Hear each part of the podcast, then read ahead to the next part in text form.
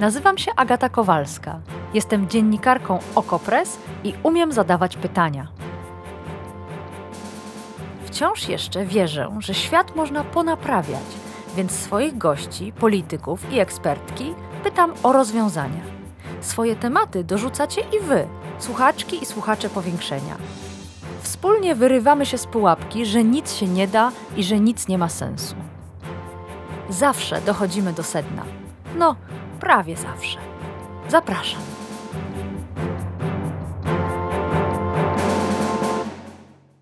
Guardian był bezlitosny. Napisał: Jej przemówienie było drewniane, a treść nijaka. Nie powiedziała nic godnego zapamiętania, poza tym, że następne wybory parlamentarne odbędą się jej zdaniem w 2014 roku. Tak oceniono wystąpienie nowej liderki Partii Konserwatywnej, za chwilę nowej premierki, następczyni Borisa Johnsona, czyli oczywiście Liz Truss. I to nie jest pierwszy raz, gdy zarzuca się jej brak charyzmy, słabe występy publiczne. I od razu można się zastanawiać, jak to możliwe, że taka polityczka zostaje premierem Wielkiej Brytanii, kraju słynącego z ciętych ripost i ostrych, choć dowcipnych, wymian parlamentarnych. Kim jest Liz Truss? Jakie są jej mocne strony? O tym wszystkim dzisiaj w powiększeniu. Zapraszam.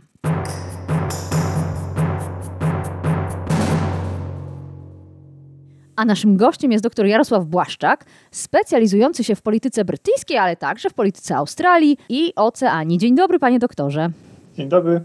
Zacznijmy może od tego dziwnego imienia. Liz Truss tak naprawdę nazywa się Mary Elizabeth Truss, a imię skraca. Czy to jest ruch na potrzeby wizerunku, czy też Wielka Brytania to nie jest kraj, który szczególnie ceni sobie pompatyczność i wielkie tytuły?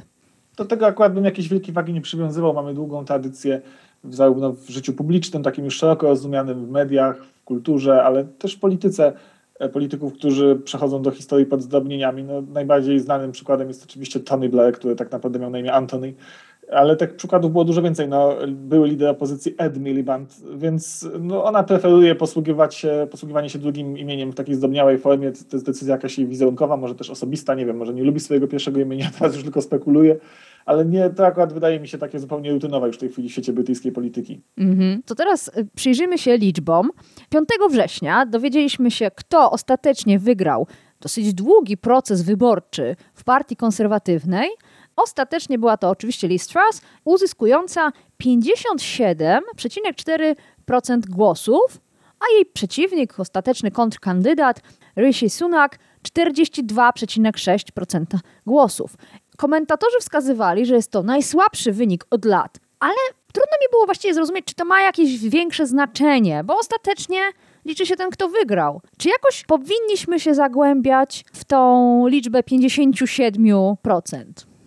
To jest dosyć ważne, ale ja bym tego nie przeceniał. To znaczy, to jest wskaźnik, który nam mówi o tym, jak głęboki jest e, podział w partii, ale z drugiej strony, trochę podobnie jak w Stanach Zjednoczonych, gdzie mamy prawybory, wybory, w Wielkiej Brytanii mamy te takie bardzo rozbudowane systemy wybierania liderów przez członków partii.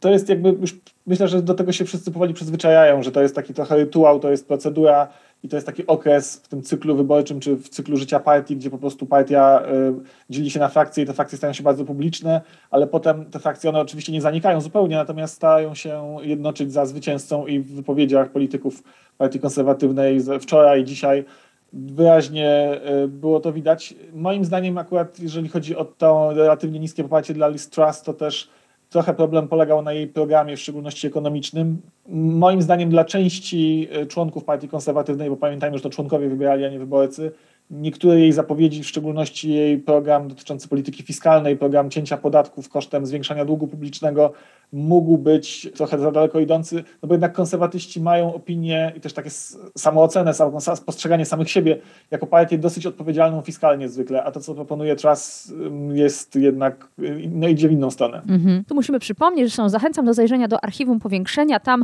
poprzednie odcinki na temat zmian w partii konserwatywnej i na temat odejścia Borisa Johnsona. Tam też opisujemy szczegółowo procedurę wyboru. Ona rozpoczynała się w klubie parlamentarnym, czyli wśród samych posłów, natomiast to ostateczne starcie Liz Truss kontra Rishi Sunak to już było głosowanie wśród wszystkich członków partii konserwatywnej, a mało ich nie jest.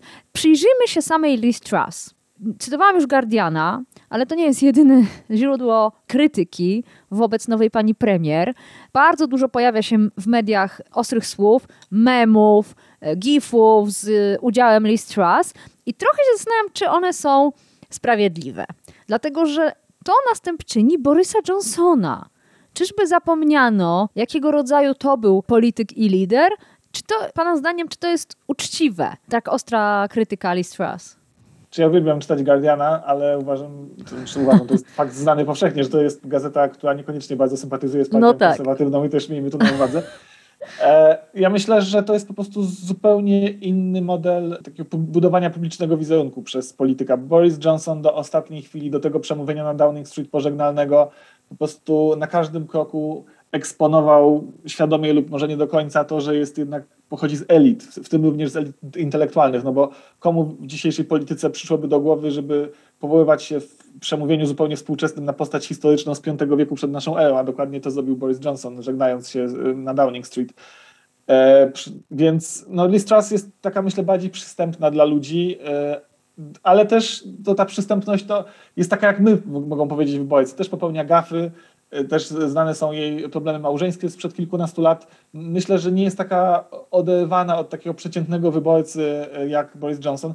A pamiętajmy, i to jest moim zdaniem szalenie ważne w tej rozmowie na początku nowego rządu, że o ile lidera partii konserwatywnej wybrali członkowie tej partii, no to kolejnym zadaniem takim długofalowym tej osoby, jak się okazuje, Liz Truss, będzie e, przedłużenie pozostawania konserwatystów u władzy, A, bo no tak. musiała wygrać wybory. I wtedy już ta, jakby ten przekrój demograficzny, ten profil wyborcy, któremu, o którego względy będzie zabiegała, będzie zupełnie inny niż to miało miejsce w tych wyborach wewnątrzpartyjnych. No właśnie, z drugiej strony przed nią dwa lata, no zobaczymy ile, ale może dwa lata, będzie musiała co środę odpowiadać na pytania w Izbie Gmin, które są transmitowane, te posiedzenia. E, Wyimki są często wielokrotnie kolportowane później. Jak ona sobie poradzi, skoro ma kłopot nawet wtedy, gdy nikt pytań jej nie zadaje, tylko jest ona i mikrofon. No to prawda, ona na pewno będzie musiała się bardzo starać, żeby dobrze wypadać, w szczególności na tle swojego oponenta, którym prawdopodobnie aż do wyborów będzie Keir Starmer, który jest e, bardzo doświadczonym politykiem, ale przede wszystkim bardzo doświadczonym prawnikiem. Po prostu ma bardzo dużą wprawę w publicznych wystąpieniach i w takim, jak na sali sądowej, bardzo czasami dociekliwym, e, adwokackim czy prokuratorskim e, przesłuchiwaniu, można powiedzieć, swoich oponentów, zwłaszcza podczas sesji pytań do premiera. Tylko też tutaj pojawia się pytanie, e, które notabene w Guardianie się też pojawiło, jak w jednym z artykułów, które czytałem, na ile tego typu elementy spektaklu politycznego, jak sesja pytań do premiera, czyli PMQ z Mhm. slangu, na ile to jest Mhm. rzeczywiście istotne dla wyborców. Mhm. W tej chwili wyborcy Wielkiej Brytanii najbardziej się przejmują tym, że jeżeli rząd nie dokona ostrej interwencji, którą prawdopodobnie Truss zapowie w tym tygodniu już, to rachunki tej zimy będą absolutnie mordercze. I myślę, że z tej perspektywy, jeżeli ona skutecznie w tej dziedzinie zadziała, to nawet potknięcia e, w, pojedynkach z Keirem Starmerem myślę, że zostaną jej mm, w jakimś stopniu wybaczone. Mhm. No ale przede wszystkim Liz Truss te wybory wewnątrzpartyjne wygrała. Ma swoje mocne strony, może nie, one nie są takie oczywiste, kiedy słucha się jej przemówień. Jedna z rzeczy, które mnie e, zadziwiają, to jej doświadczenie gabinetowe. Podkreśla się, że jest to najmłodsza premierka, ale to była też najmłodsza ministra w dziejach Wielkiej Brytanii. Minister czy ministra, niezależnie od, od płci. Wypisałam sobie jej wszystkie funkcje gabinetowe, pomijałam wiceministrów. Była tak, ministrą spraw zagranicznych, skarbu, handlu, sprawiedliwości, środowiska, ministrą do spraw kobiet i równości, a nawet przez jakiś czas lordem kanclerzem. I zastanawiam się dlaczego. Dlaczego jedna osoba pełniła tyle różnorodnych funkcji, czy to jest zupełnie zwykła praktyka w polityce Wielkiej Brytanii? Tak, pamiętajmy, że Wielka Brytania, jeżeli chodzi o funkcjonowanie rządu, a już w szczególności gabinetu, to ma taki model, w którym ministrowie są politycznymi, oczywiście szefami resortów i oni za te resorty odpowiadają przed parlamentem, a jakoś pośrednio też przed wyborcami. Natomiast Wielka Brytania ma tradycję bardzo silnej i bardzo wpływowej służby cywilnej. Mhm. E, I w bardzo wielu przypadkach... Niewymienianej z każdymi wyborami. Tak, dokładnie. Mhm. Zresztą w e, każdym brytyjskim ministerstwie jest taki urzędnik, który nazywa się stałym sekretarzem. On jest najwyższym rangą zawodowym urzędnikiem w danym resorcie. Więc jeżeli ktoś ma takie umiejętności, że umie nadać resortowi kierunek zgodny z polityczną wolą partii rządzącej czy premiera, y, a jednocześnie wykorzystać te kompetencje, które w tych resortach jednak no, z reguły są, to, to wcale nie musi być ekspertem od tych wszystkich dziedzin, żeby, żeby sobie poradzić. Tutaj bardziej chodzi o umiejętność zarządzania zespołem i też bycia taką twarzą medialną danego obszaru polityki, a niekoniecznie trzeba, e, na przykład będąc lordem kanclerzem, Y, mieć bardzo szczegółową wiedzę na temat y, systemu sądownictwa. Mhm, tak. mhm. Chciałabym się skupić na jej mocnych stronach, bo się nie wybijają na pierwszy rzut oka. Pisze się, że jej główny atut i przewaga nad Ryszim Sunakiem to nie bycie milionerką, czy nawet miliarderką, bycie zwykłą osobą. I o tym też pan mówił przed chwilą, że dla członków partii, dla szeregowych członków partii to mogło być ważne.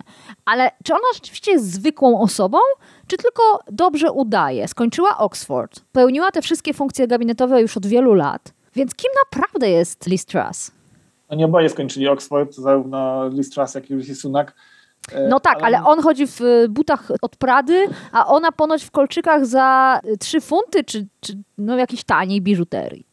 Tak, a oprócz tego w czasie kampanii wyborczej, kiedy ludzie, tak jak już wspomniałem, mają naprawdę bardzo się martwią rosnącymi kosztami życia, to Rishi Sunak buduje w swojej rezydencji nowy basen, co też było mu wypominane na równi z tymi butami Prady gdzieś tam podczas wizyty na jakimś polu, gdzieś na wsi. No to on nie udaje, to mamy pewność. Jest bogatym człowiekiem, który bogactwa swego nie ukrywa. A jak jest z Liz Truss? Nie mówię o jej majątku, tylko o tym byciu zwykłą.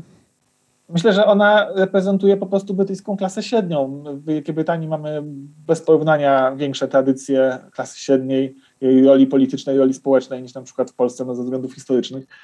E, I o ile Rishi Sunak, no abstrahując od jego pochodzenia etnicznego, które może zakłóca ten obraz trochę, ale generalnie no to on był takim klasycznym przedstawicielem klasy wyższej, zwłaszcza ekonomicznie. On był przecież, jest w tej kadencji najzamożniejszym w ogóle członkiem parlamentu.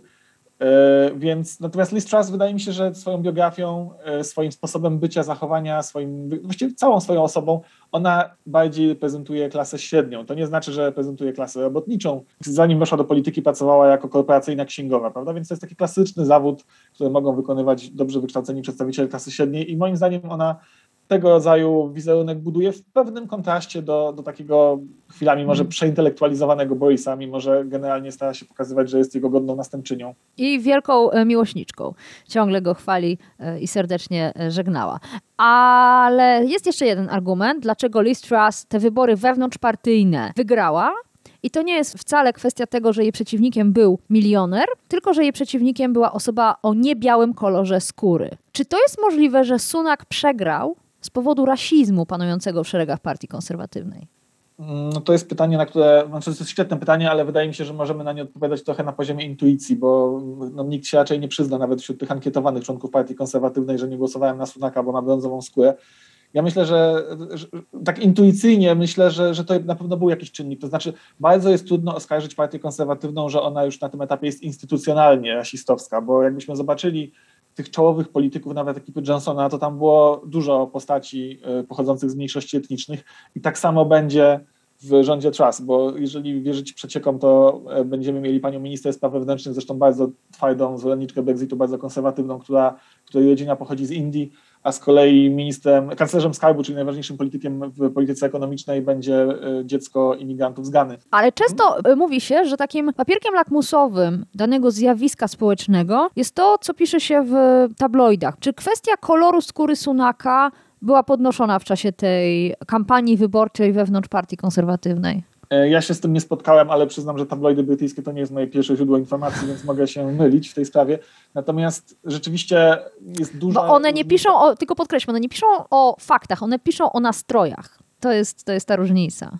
Jasne, no też jak weźmiemy sobie przekrój, takie dane demograficzne o tym, kim właściwie są ci ludzie, którzy głosowali w tych wyborach, członkowie partii konserwatywnej, to tam są dosyć zasadnicze różnice między nimi a takim przekrojem brytyjskiego społeczeństwa. Na przykład według danych sprzed e, dwóch lat, i to też nie ujawnionych oficjalnie przez partię, tylko oszacowanych przez naukowców, ale nie mamy nic lepszego, to 63% to są mężczyźni, 39% e, to są osoby powyżej 65 roku życia, 80% e, to są osoby, w Wielkiej Brytanii tak tradycyjnie socjologicznie dzieli się społeczeństwo na sześć klas, w każdym razie to są 80% to są osoby z tych trzech górnych klas. I na przykład zaledwie 6% z nich pochodzi ze Szkocji i 76% głosowało za wyjściem z Unii Europejskiej, więc przytaczam to wszystko, żeby pokazać, że jak sobie wyobrazimy takiego stereotypowego, starszego pana, gdzieś tam mieszkającego, nie wiem, w jakimś skromnym dworku, albo nawet nieco mniej zamożnego, ale takiego stereotypowego członka partii konserwatywnej, no to ja na podstawie swoich intuicji, bo nie mam na to twardych danych, jestem w stanie sobie wyobrazić, że dla tego typu osób, wyborców, wizja premiera z takim kolorem skóry jak Ryszego Sunaka no jest trudna do, do przełknięcia. Mhm.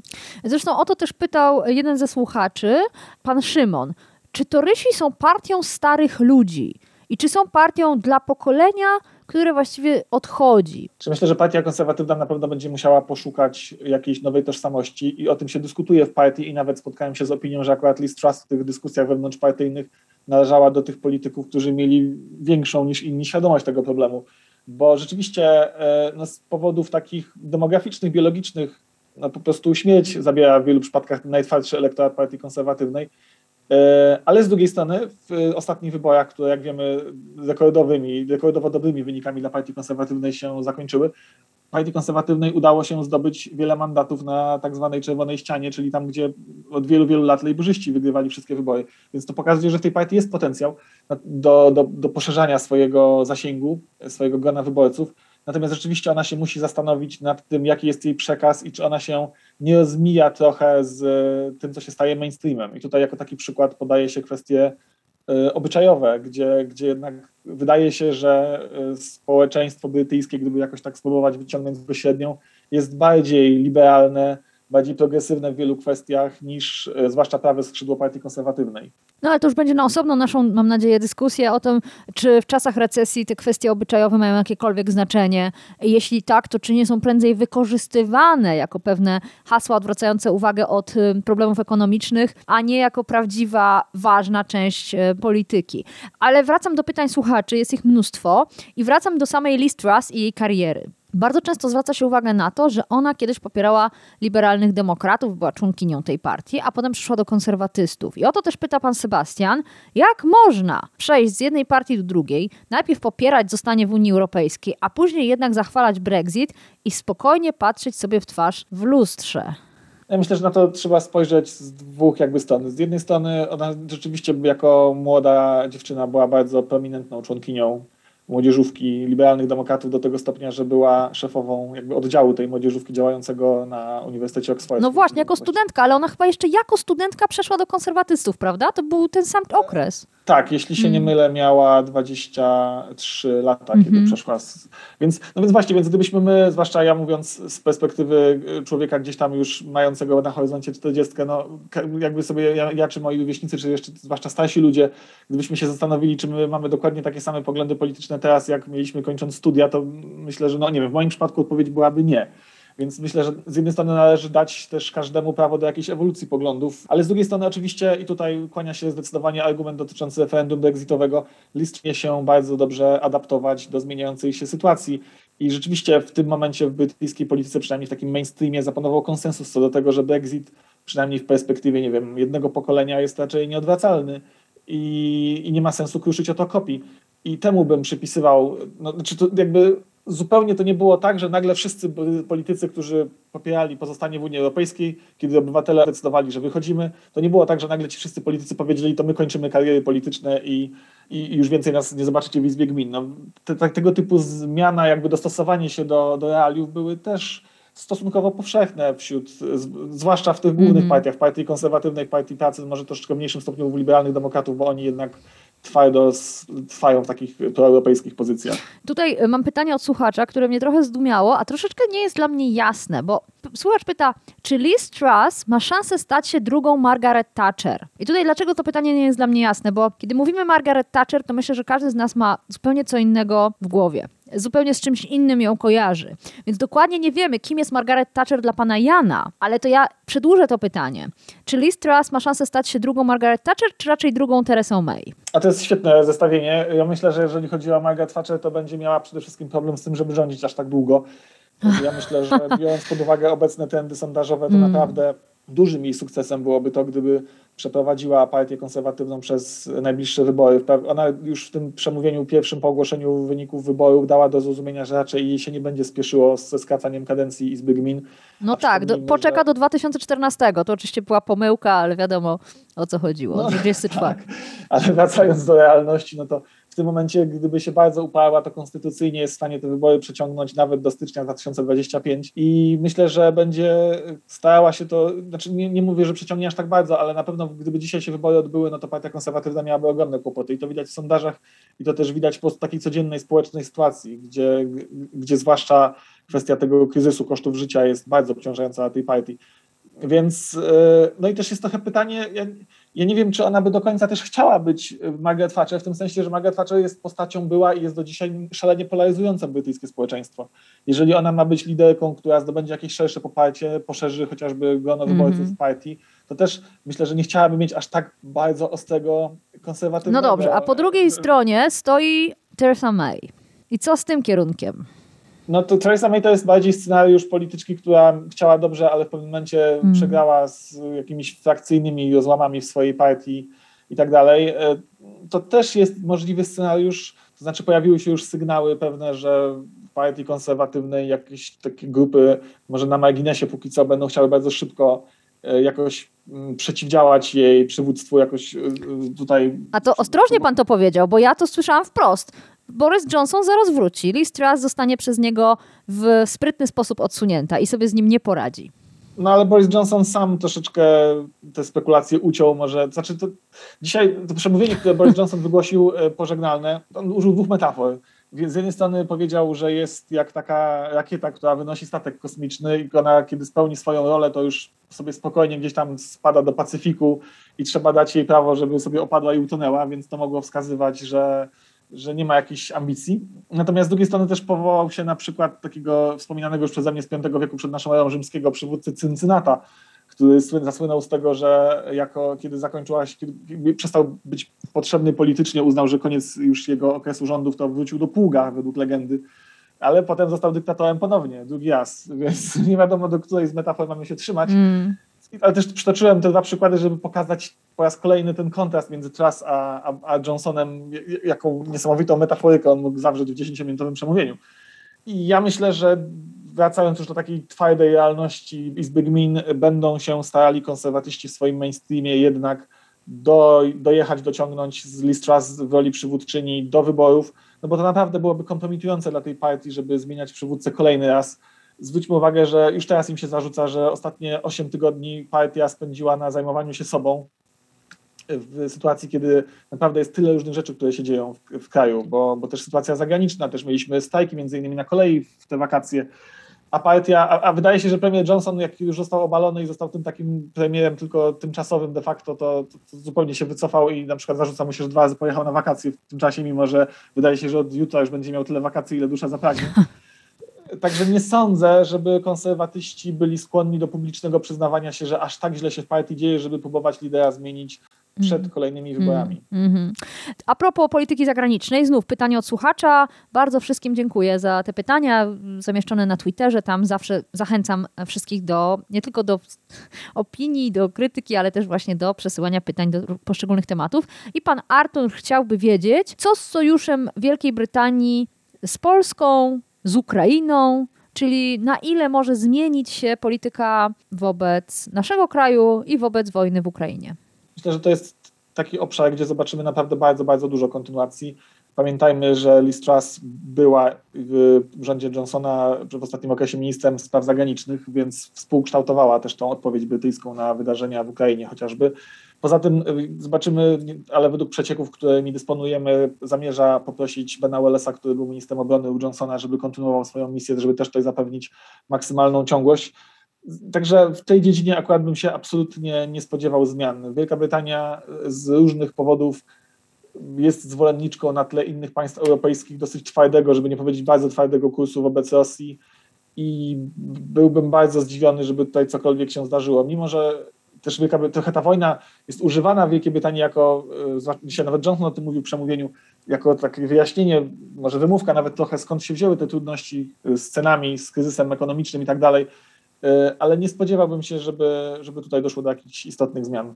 No to w takim razie, czy w ogóle możemy przewidzieć, czy któraś z polityk prowadzonych przez Borysa Johnsona ulegnie jakiejś radykalnej zmianie? Na pewno zapowiedziała Liz Truss e, radykalne obniżenie podatków i jak już wspominałem, nawet w kręgach partyjnych panuje zgoda co do tego, że trzeba to będzie zrobić za pożyczone pieniądze.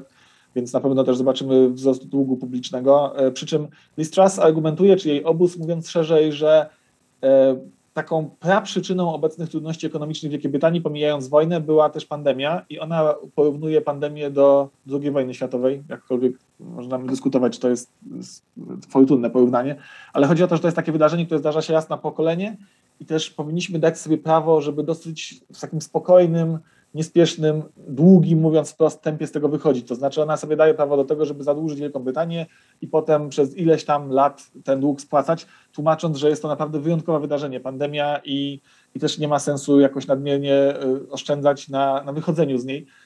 Prawdopodobnie też ogłosi bardzo daleko idącą interwencję rządu w ceny, w ceny przede wszystkim gazu i prądu. Mhm. Ale to, y, to jest zmiana w stosunku do Borysa Johnsona, czy raczej wymóg y, realiów, wymóg czasów? To jest coś, co Boris Johnson, jakby opozycja go wzywała do tego, żeby zrobił to dużo wcześniej. On tego nie do końca. Znaczy, to była jedna z tych polityk, gdzie Johnson się wstrzymywał, czekając na następcę, i prawdopodobnie bardzo szybko czas ogłosi, że tak, robimy to. No to czekamy. Zobaczymy, jakie będą pierwsze decyzje nowej pani premier, która już jest po wizycie u królowej Elżbiety. Została wyznaczona jako tworząca gabinet to już zupełnie na koniec, pojawiło się takie podejrzenia, że gabinet Liz Truss będzie najbardziej konserwatywnym e, gabinetem od 100 lat, ktoś tak nawet napisał. Czy to jest możliwe i co by to miało znaczyć? Ja myślę, że pod względem światopoglądowym y, jest taka możliwość. Znaczy, ja byłbym ostrożny z takimi szerokimi y, bardzo porównaniami od 100 lat, bo co, zupełnie co innego znaczyło 100 lat temu być konserwatywnym. Ale to nie ja wymyśliłam, ale rzeczywiście się pojawiają takie szerokie porównania. No bo też jakby okay, rozmawialiśmy już o tym i ja przyznaję dużo, dużo racji temu argumentowi, że pozycja światopoglądowa może nie szczególnie jest istotna, kiedy trzeba walczyć z drożyzną czy z kryzysem energetycznym. Ale jeżeli byśmy jednak chcieli tego troszeczkę jakąś lupę sobie na to nałożyć, to jakby tematy, które są treścią dyskusji światopoglądowej w Wielkiej Brytanii, no są radykalnie inne niż w Polsce na przykład, prawda? To znaczy na przykład nikt w tym mainstreamie partii konserwatywnej, nie mówię o jakichś grupach na marginesie, ale w tym mainstreamie partii konserwatywnej nikt specjalnie nie kwestionuje na przykład dostępu do aborcji albo równości małżeńskiej osób homoseksualnych. Tutaj problemem, wokół którego toczy się dyskusja, jest na przykład kwestia osób y, transpłciowych.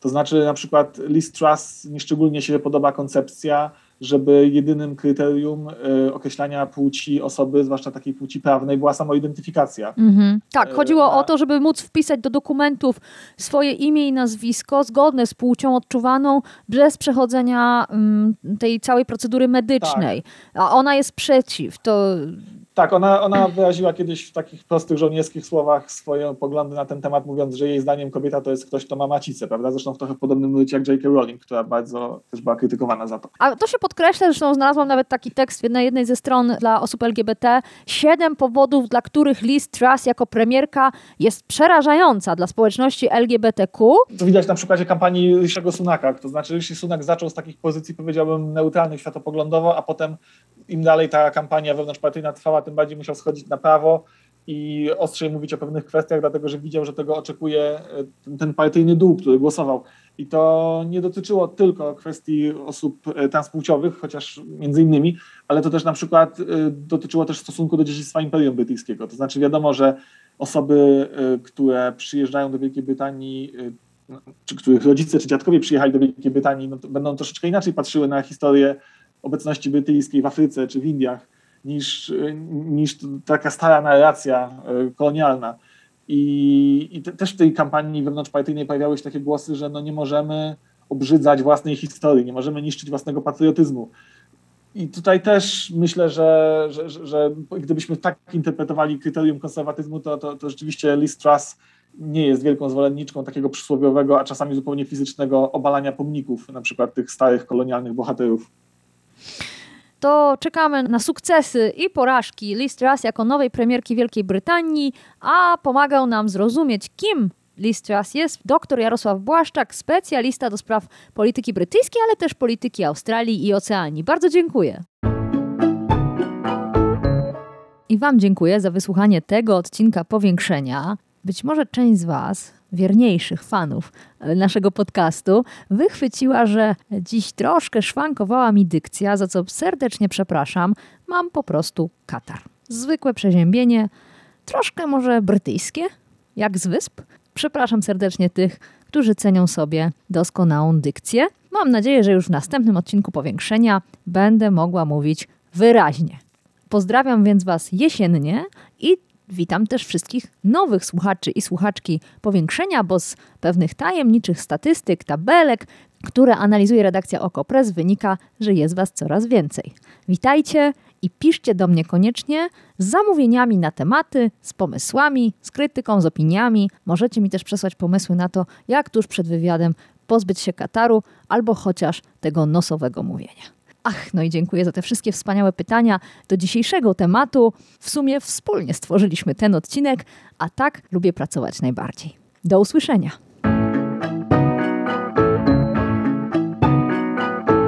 To było Powiększenie, podcast Agaty Kowalskiej. Produkcja Bartosz Weber. Powiększenie znajdziesz na stronie Okopres i w Twojej ulubionej aplikacji do podcastów. Masz pomysł na temat albo komentarz? Napisz do mnie agata.kowalska małpaoko.press. Stałych darczyńców zapraszamy na grupę Okopres na Facebooku Twoja okolica. Tam też toczymy dyskusje o świecie i o podcaście. Dziękujemy za Wasze wsparcie.